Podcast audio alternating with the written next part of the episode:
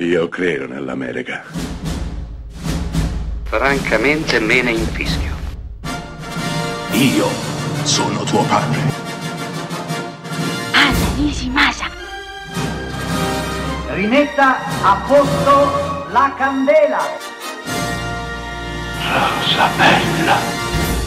Oggi parliamo di un film di genere, un film horror, un film appena uscito su Netflix, un film che già sta facendo discutere tantissimo. Sto parlando di A Classic Horror Story, un film italiano diretto da Roberto De Feo e Paolo Strippoli. Paolo Strippoli è alle prese col suo primo lungometraggio, mentre invece Roberto De Feo aveva già un paio d'anni fa portato in sala un film molto interessante, The Nest, Il Nido, un film girato molto bene con un finale assolutamente inaspettato. E Classic Horror Story è un film a mio avviso da vedere assolutamente. Intanto per le atmosfere che evoca.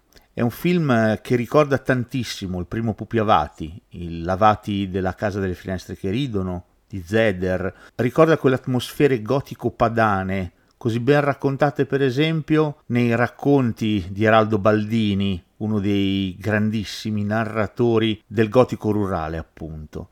Dei racconti che vengono dalle nostre campagne, dalle nostre nonne, i racconti del si dice, si racconta, si pensa, si crede che. E Classic Horror Story ha dentro tutto questo, questa fascinazione meravigliosa per eh, tutto quello che è arcano, tutto quello che deriva dalle nostre campagne, raccontato in un impianto horror piuttosto moderno. Sì, perché questo film comincia in questo modo e poi scarta e diventa metacinematografico. Parla di film, parla di horror in particolare e parla del pubblico, il pubblico di riferimento che dovrebbe amare questi prodotti e invece spesso e volentieri è critico e li rifiuta.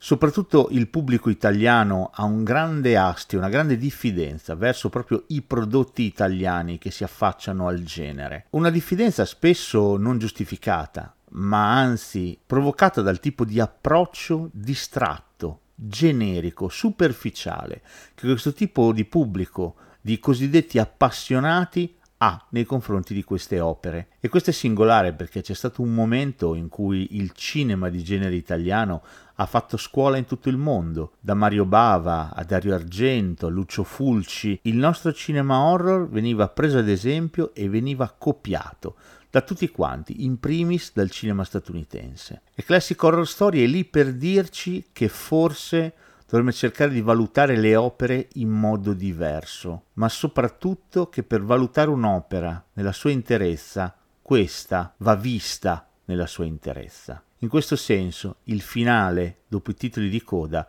è assolutamente geniale. Era una casa molto carina, senza soffitto, senza cucina, non si poteva entrarci dentro perché non c'era il pavimento.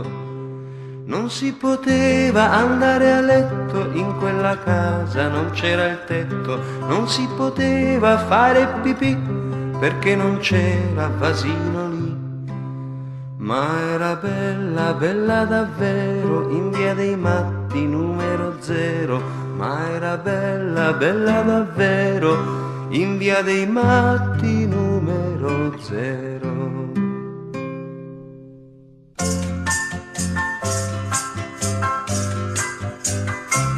Era una casa molto carina, Senza soffitto, senza cucina. non si poteva entrarci dentro. Perché